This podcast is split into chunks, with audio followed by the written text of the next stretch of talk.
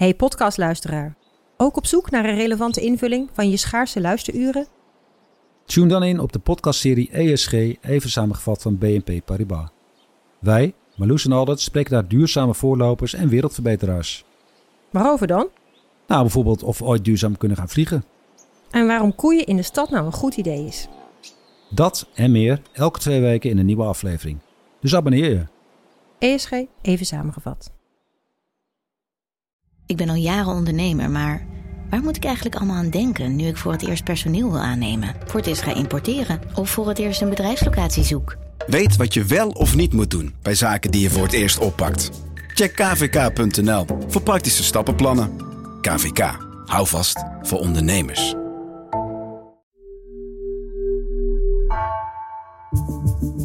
Vanaf de redactie van NRC het verhaal van vandaag. Mijn naam is Egbert Kalsen.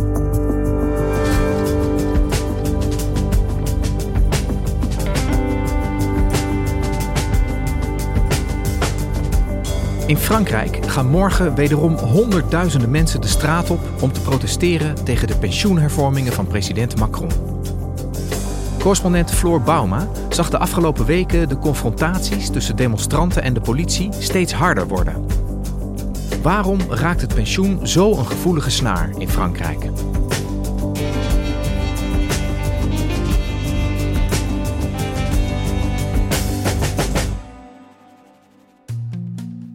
De afgelopen week kon je er eigenlijk niet omheen hier in Parijs dat er iets aan het broeien is.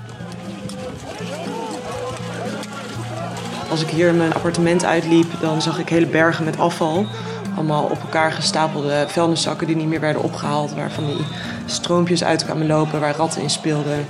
Verderop in de straat zag je overal posters aan de muren hangen. Uh, heel soms kwam je de geur van traangas tegen. Een beetje zo'n kanelige, zoute geur dat heel erg in je neus en in je mond prikt. Je hoort dat er iets bloeit. Je hoort veel uh, verhitte discussies. In parkjes, in cafés hoor je mensen continu over wat er hier gaande is. Inmiddels is het ook een soort van nieuwe normaal geworden dat het één keer per week of soms één keer per twee weken een groot protest plaatsvindt. En daarbij is een deel van het leven ligt hier gewoon een beetje plat. Veel scholen zijn dan dicht, universiteiten worden bezet. En je merkt dus ook dat het openbaar vervoer de helft van de tijd niet rijdt. Dat metro's uitvallen, dat uh, treinen uitvallen. Ik merk ook dat uh, vrienden bijvoorbeeld s'avonds niet meer willen afspreken... omdat ze denken dat ze niet meer thuiskomen. Het is echt overal. En dit alles heeft eigenlijk te maken met de pensioenhervorming... van uh, president Emmanuel Macron, die half januari is aangekondigd. Devra-t-on travailler plus longtemps en 2023 cette année sera en effet celle d'une réforme des retraites qui vise à assurer l'équilibre de notre système pour les années et décennies à venir. Nou, je ziet echt dat die protesten blijven aanhouden. Dus iedere week of soms iedere twee weken uh, vindt er weer zo'n grote demonstratiedag uh, vindt er plaats. Uh, op het hoogtepunt waren daar meer dan 1,3 miljoen mensen bij. Vooral in Parijs, maar ook in andere Franse steden. En de protesten die gaan door. in aantallen neemt het ietsje af. Maar je ziet dat de, dat de boosheid en de onvrede wel echt toeneemt. Tonight, fires across France. One protester telling us this is a war. This is becoming a major crisis for the government. What started as a peaceful demonstration, once again turning into running battles on the streets of Paris. Some setting like to garbage, throwing projectiles, and smashing windows. En de vraag is hoe het nu gaat aflopen. Gaan er wat onwrikbare regeringen aan de ene kant en vakbonden aan de andere kant... gaan die naar elkaar toe buigen? Blijven ze clashen? Hoe zal dit nu verder gaan? Floor, jij bent onze correspondent in Frankrijk. En we hebben ook hier in Nederland op de tv al wekenlang beelden voorbij zien komen van die massale demonstraties waar jij net ook over vertelde, over de pensioenhervormingen in, in Frankrijk. Wat wil president Macron precies? Hij wil de minimumpensioenleeftijd verhogen. En die gaat trapsgewijs gaat die van uh, 62 naar 64. En dat moet in 2030 moet dat punt bereikt zijn. En het gaat niet alleen over die minimumpensioenleeftijd die omhoog gaat, maar het gaat ook over het aantal jaren dat premies moeten worden afgedragen. Dat is nu 42 en dat wordt uh, versneld, uh, wordt dat meer. Uiteindelijk wordt dat 43 jaar dat je premies moet hebben afgedragen om je pensioen te kunnen krijgen.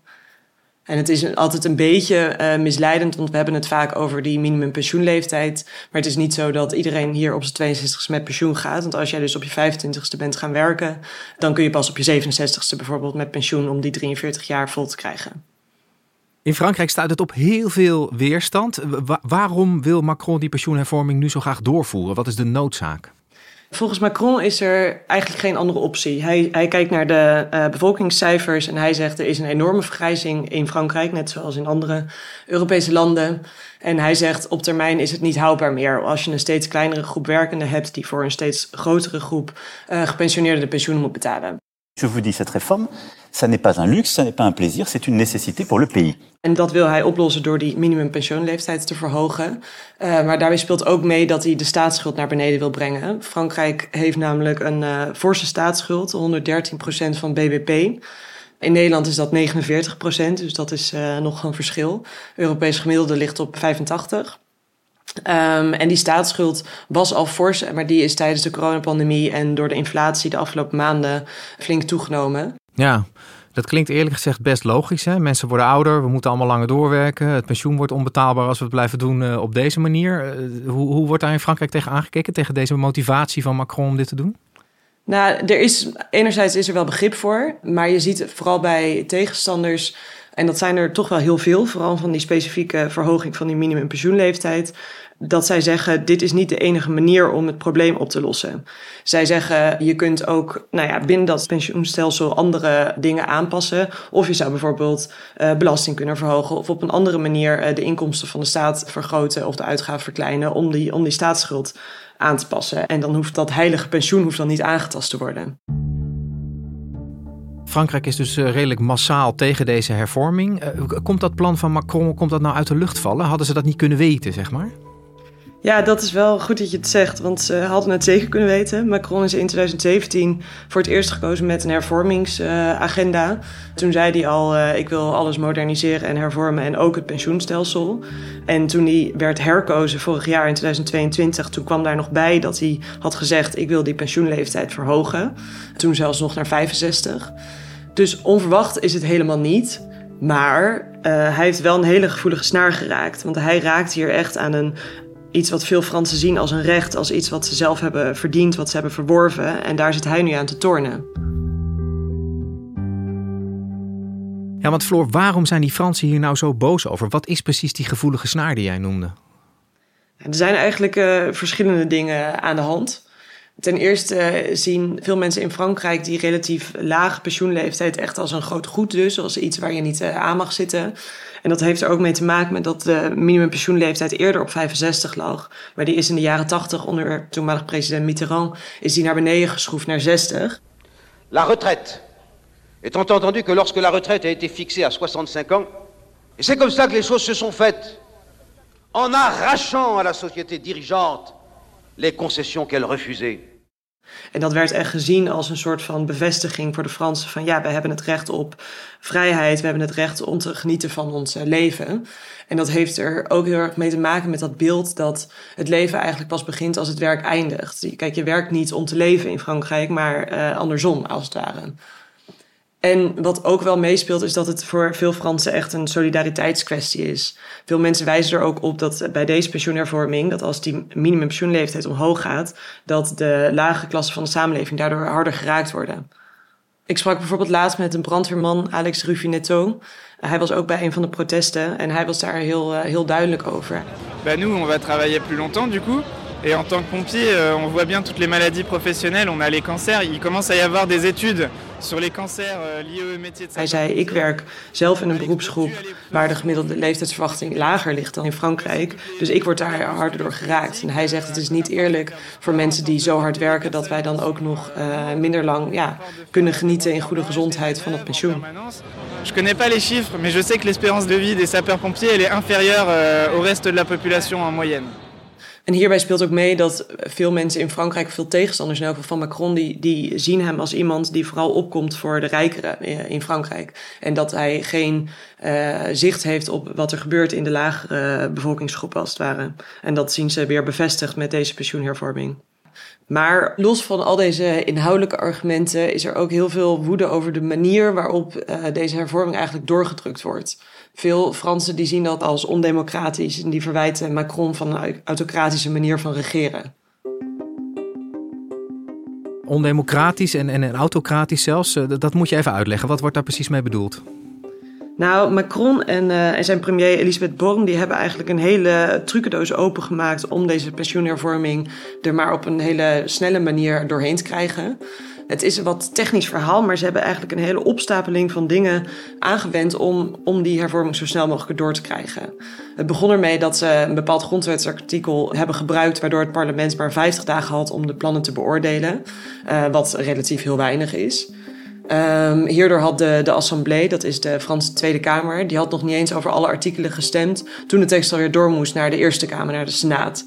Nou, vervolgens toen leek de Senaat ook in tijdnood te komen. En toen heeft de regering heeft weer een ander trucje ingezet... waarmee de Senaat in één keer over de hele tekst moest stemmen... in plaats van per artikel. En dat werd ook weer gezien als een manier om maar even snel door het parlement heen te drukken.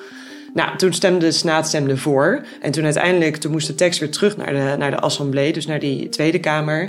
En op die ochtend, een paar uur voor de stemming, toen kwam de regering eigenlijk tot de conclusie van: oh jee, we gaan het niet redden. We komen waarschijnlijk twee of drie stemmen tekort om een uh, akkoord te krijgen vanuit die Tweede Kamer. Dus toen hebben ze een kwartier voordat de stemming zou beginnen, kwam premier Born in de, in de Assemblée om te vertellen dat ze de stemming geschrapt hadden. Met een beroep op het uh, nou, inmiddels wel beruchte grondwetsartikel 49. 3.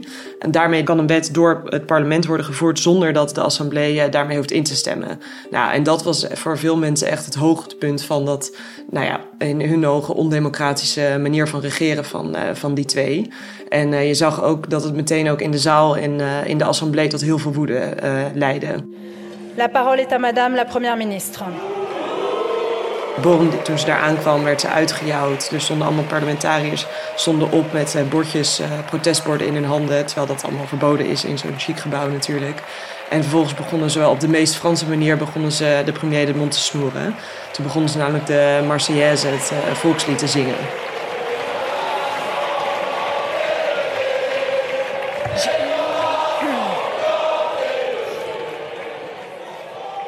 Oké, okay, het volkslied, wat is daar de functie van? Waarom doen ze dat dan? Blijkbaar, dat wist ik ook niet, maar blijkbaar mag je in de assemblee, als iemand het volkslied zingt, dan mag je die persoon niet onderbreken. Dus de parlementariërs die zongen dat en die snoerden daar boren eigenlijk de mond mee. En uh, zij stond daar een beetje naar haar tenen te kijken, te wachten tot het lied uh, afgelopen was. Omringd door woedende parlementariërs met protestbordjes die aan het zingen waren. Dat was echt een absurd. Je vous remercie.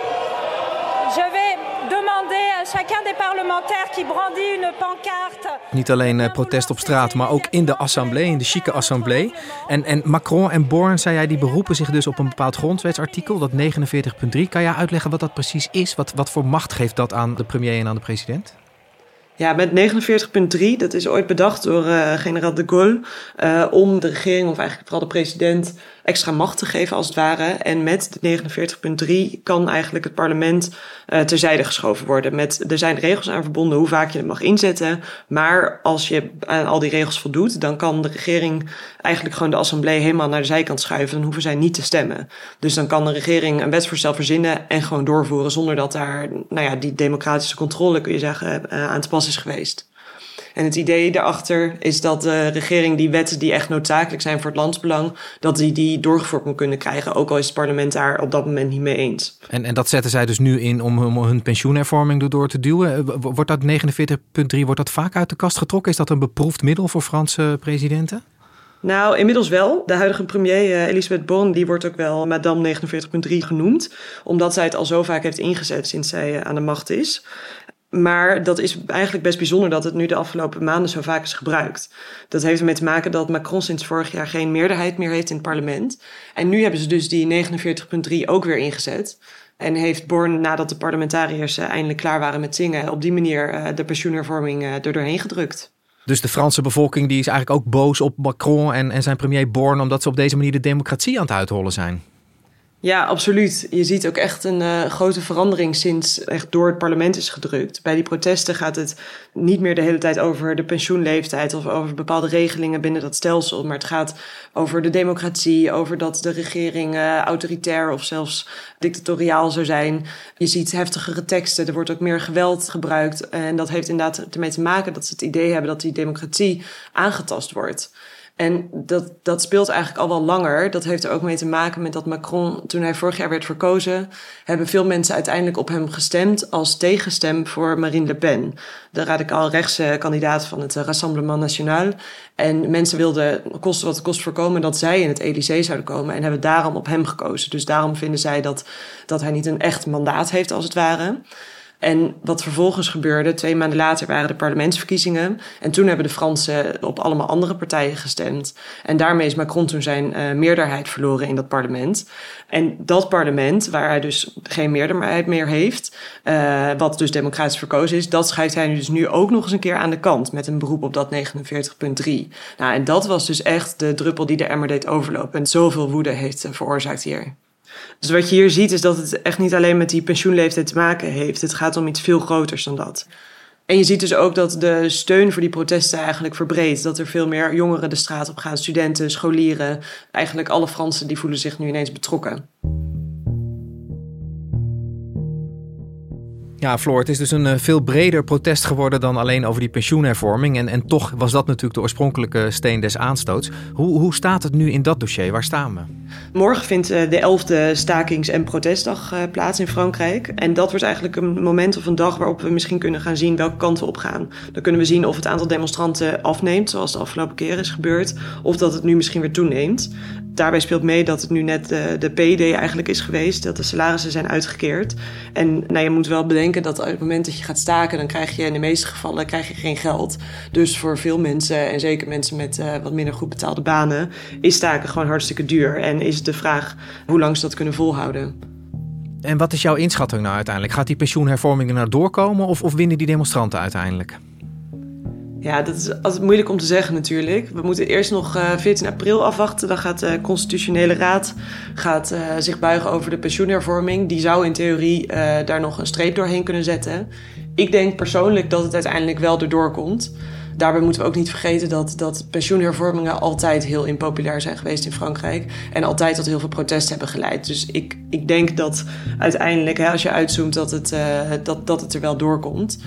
Um, maar het is voor Macron wel zaak dat hij vervolgens dan het volk weer aan zijn kant krijgt. Of in elk geval meer begrip daarbij krijgt. Want hij heeft nog vier jaar uh, die hij vol moet maken, ook na deze pensioenhervorming. Dankjewel, Floor. Jullie bedankt.